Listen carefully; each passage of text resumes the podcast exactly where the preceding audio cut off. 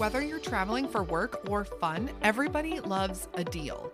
Check out Rooms for Vacation for up to 50% off your hotel, resort, Airbnb, car rental, and more. That's rooms, the number four, vacation.hotelplanner.com. April Nicole Geyer and Rosanna Forcum were an unlikely friendship on the outside. But despite the odds, the two were friends, likely bonding over some of their troubles in life. April Geyer was a 21 year old young woman in 1998. She had a young son and was struggling with depression. Her boyfriend had died from drowning the year before, and April was having a hard time dealing with it. Rosanna Forcum was just 15 years old in 1998.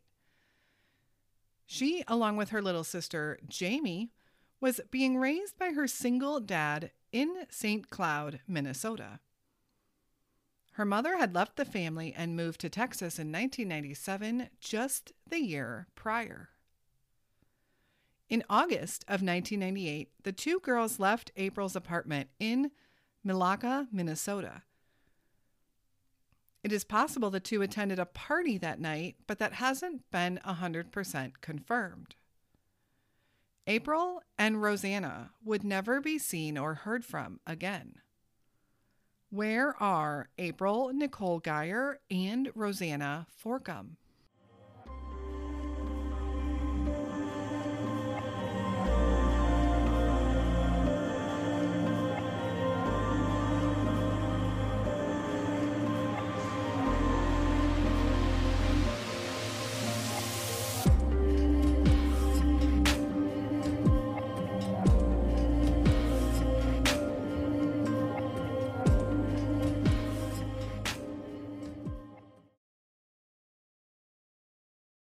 Hello, and welcome back to the Where Are They podcast.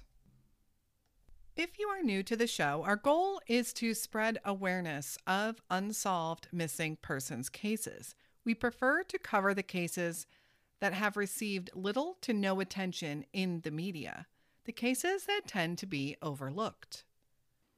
In addition to all podcast platforms, you can also find the Where Are They podcast on YouTube, Instagram, and Facebook.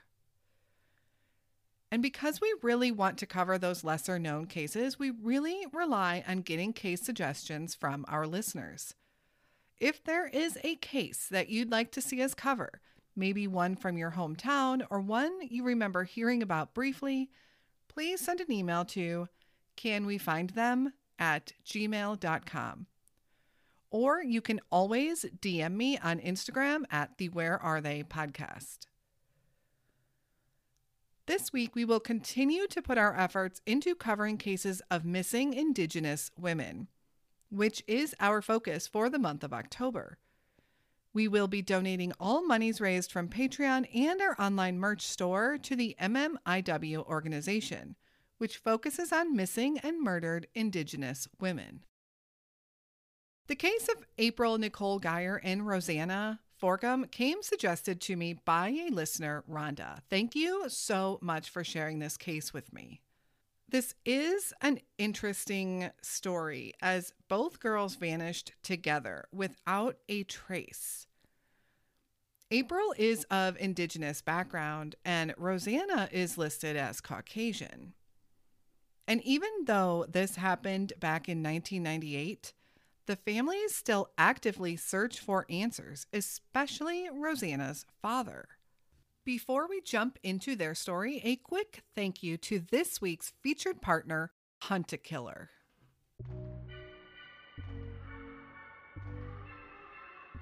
As we come into the colder weather months, Hunt a Killer is the perfect at home game for those of us that love to put the pieces together and solve a mystery. This subscription box game features a different case each season and can be done with family, as a date night activity, girls' night, or even something you can do totally on your own. Hunt a Killer is a murder mystery subscription box where a detective enlists your help in solving a murder.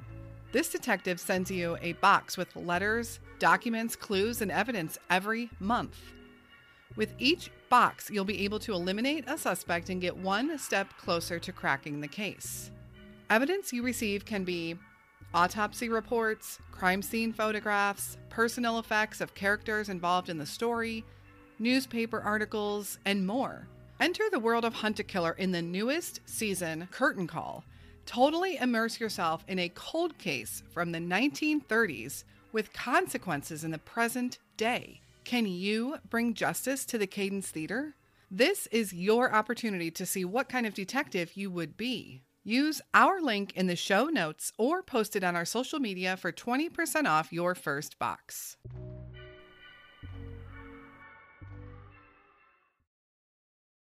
It's always odd when one person seems to just disappear into thin air, but two together? How do two people leave a home together and no one ever sees or hears from them again? April Nicole Geyer was born July 9th, 1977. She was living in Milaca, Minnesota in 1998, and I'm not sure if she lived on her own or with family. Reports just say on the day of August 14th, she was seen leaving her apartment.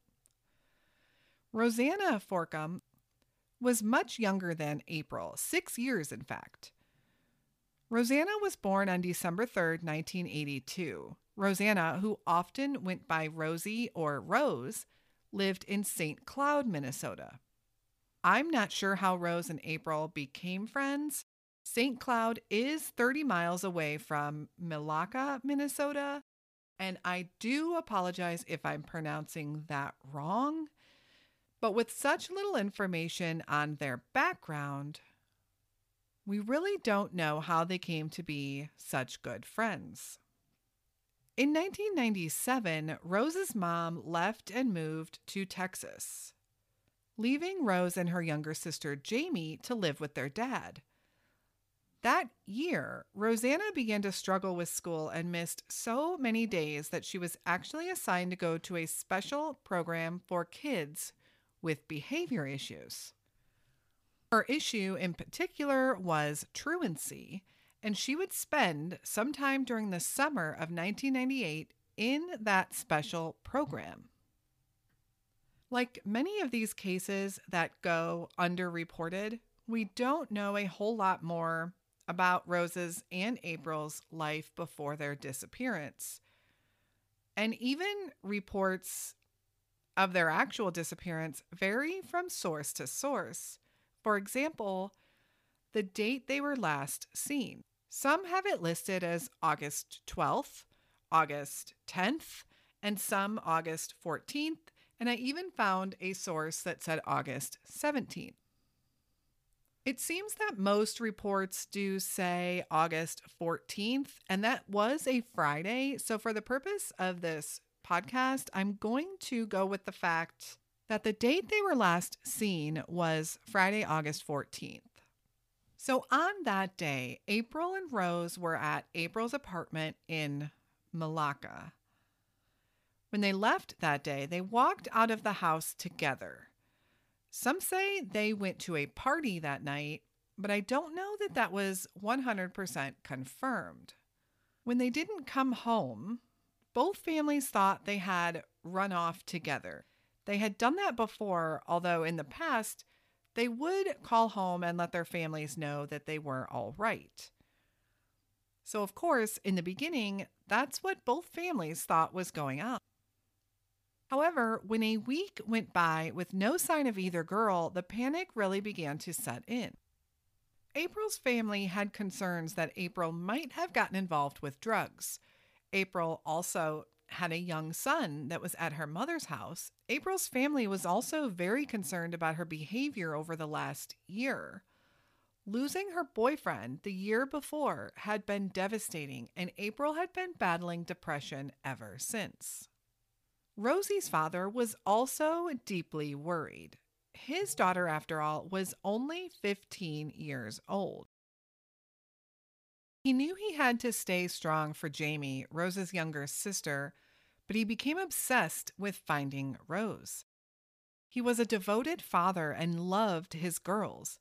He worried about them both constantly, especially since their mother had left and moved to Texas just the year prior. And when I wondered how 15 year old Rose and 21 year old April became friends with their age difference, I think about how they each went through their own tragic life experiences in 1997. Perhaps they bonded through their shared pain. When the girls were initially reported missing, authorities believed they had run off. Not only did they have a track record of doing just that, but there was also just no evidence to prove otherwise. Although, to be fair, there was absolutely no evidence pointing anywhere. Questioning people who knew the girls, their other friends and acquaintances, led absolutely nowhere. Two weeks after the girls vanished, Rose's father had an experience that led him to believe the girls, at least his Rosie, were no longer alive. He was sleeping when he suddenly woke up to his daughter's voice. He heard Rose calling his name. Not just calling his name, but screaming it. He jumped out of bed and ran out of his room only to realize she was not there. That incident led him to believe that he was hearing Rose's last words and that she had been killed. He said it was so vivid, and he believes in his soul that she is gone. There was a little media exposure on the girls, but not a ton. Authorities still believed that the girls had likely just run away. And it would be a year and a half before any other developments would take place in the case of Rose Forcum and April Geyer. An informant came forward claiming to know what happened to the girls. He said that he and his friend had picked up the two girls hitchhiking the night of August 14th. He said that it was April and Rose. They took the girls back to the friend's house where the friend continued to strangle them, killing them both. The informant then said he helped his friend bury their bodies in Wadena County near the Leaf River. Police did take this information very seriously, and several lengthy and thorough searches were done in that area. They brought in equipment and dug up so much earth that the Department of Natural Resources told them they actually altered the flow of the Leaf River which to me looks like a large creek, not really a big river. They brought in search dogs, including cadaver dogs. However, after many, many days of searching, nothing was found. At least, nothing that law enforcement has told the public about. There were some rumors that something that had belonged to Rose had been found, but I want to clarify those statements are just rumors. Whether they are true or not remains to be seen. The question then is was the informant telling the truth? Law enforcement says it's possible, but it's also possible that he was lying. And there isn't much detail about this informant to look into, such as was he maybe convicted of something else and was trying to bargain for a reduced sentence? But if he was lying, would that even work in his favor? He could also be one of those psychopaths that lie about committing crimes for attention. Although, for the life of me, I'll never understand that. But I guess their brains just don't function normally. Or could it be that he was telling the truth and just wanted to come clean and confess? Or maybe he was telling partial truths I don't understand how he could have just stood by while his so called friend murdered two girls. And then he just volunteered to help him bury the bodies. I have a lot of questions regarding that, and a lot could probably be answered easily, but not much has come out in the media regarding it. Another big question I have in this case where are the other people that were at this alleged party? No one has come forward to publicly state anything, not so much as I can tell, anyways. Such as, Did we confirm that the girls were actually there? Did they leave the party walking and hitchhiking? Is there any truth to that at all? Was there anything or anyone suspicious at this party? And I do even wonder if this was a real, actual party or maybe they were just at a friend's house. It reminds me a little bit of the story of Jeremy Bechtel and Aaron Foster. I covered their case back in June. The two were at an alleged party and then left together in Aaron's car and were never seen again. But the stories and details revolving around that supposed party are also murky. Some say it was a party, and others say they were just visiting a friend. So, with the little bit of information we do have on Rose and April, what are the theories in this case? Theory number one Rose and April ran away. I can see why this might have been believed in the beginning. Two young people, each with their own struggles and with a history of disappearing together before. It makes sense. What doesn't make sense is that here we are 23 years later with still no sign of Rose and April. Does anyone still believe that they just ran away and never contacted the family? April even had a young son a boy that was taken in and raised by April's mother. Would April not even call to check in on him? I personally think it's unlikely that these two are still runaways. I do think it's possible that they ran off at first, maybe intending to stay away for a short time, or maybe even trying to start fresh somewhere else. But for all this time to go by without so much as a word from either girl, maybe they did run off and met with foul play or an accident of some kind afterward. It's hard when people have a history of doing that or a history of behavioral problems, drug problems, etc. It's difficult to understand at least in the beginning what might be going on, where to look not only for law enforcement, but for friends and family also.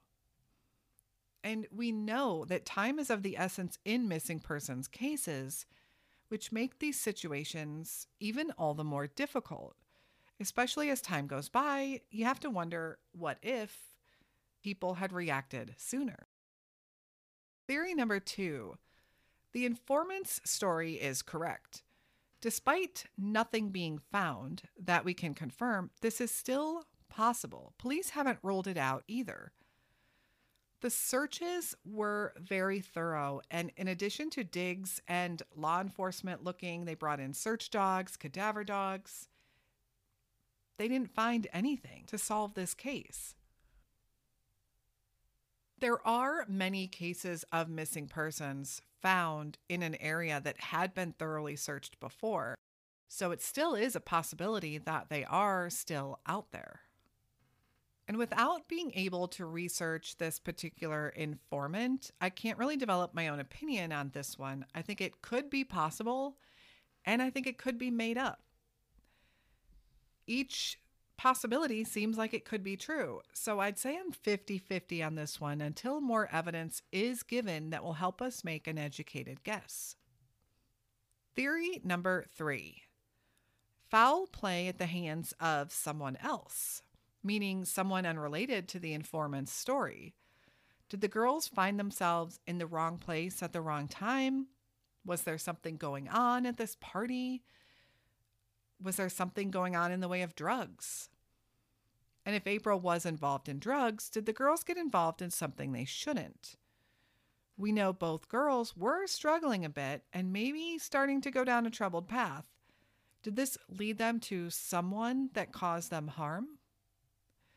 The fact that they vanished together and were last known to be together do lead me to believe that the same thing would have happened to both of them. But if they were killed, what did the killer do with their bodies? And unfortunately, not having more evidence, the answers to that question could be endless. They could have left the area and be anywhere. Theory number four an accident. Were the girls driving somewhere and were in a car crash? Maybe the vehicle just hasn't been found. This is a possible theory that came up in the Aaron Foster and Jeremy Bechtel case, also. And while the fact that it's been 23 years since Rose and April vanished does make it harder for them to stay hidden, but it's definitely possible. In 1970, three people went missing on the way to a high school football game in Oklahoma. In 2014, their car and their bodies were pulled from a lake. The car was actually found accidentally while police were testing new sonar equipment. Their bodies, officially identified by DNA, were underwater for 44 years. In May of 1971, two teenage girls, Cheryl Miller and Pamela Jackson, were on their way to a college party at an old gravel pit. The girls would never be seen again until the 2013 drought when a creek bed started to dry up.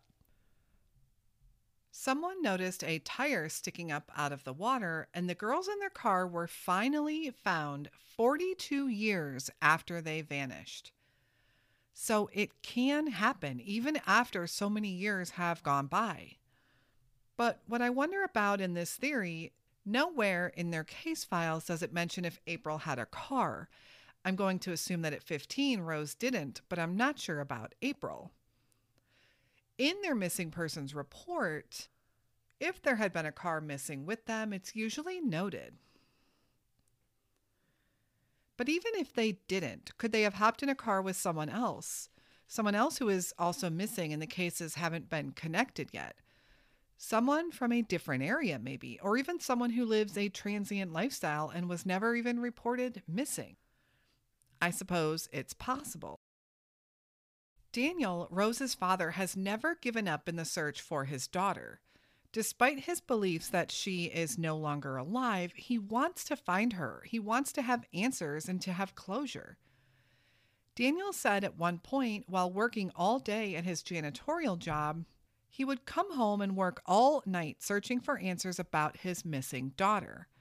He took her disappearance hard, and even to this day, still buys a birthday cake every December 3rd to celebrate Rose's birthday. Rose would turn 39 years old this winter. That's a long time for a father, for a family to go without answers. Rose is described as a Caucasian female, 5 foot 5 inches tall and 110 pounds at the time of her disappearance. She had brown hair and brown eyes. It is not known what she was wearing at the time of her disappearance.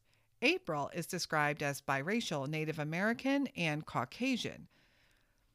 She was 5 foot 2 inches tall and weighed 140 pounds at the time she was last seen.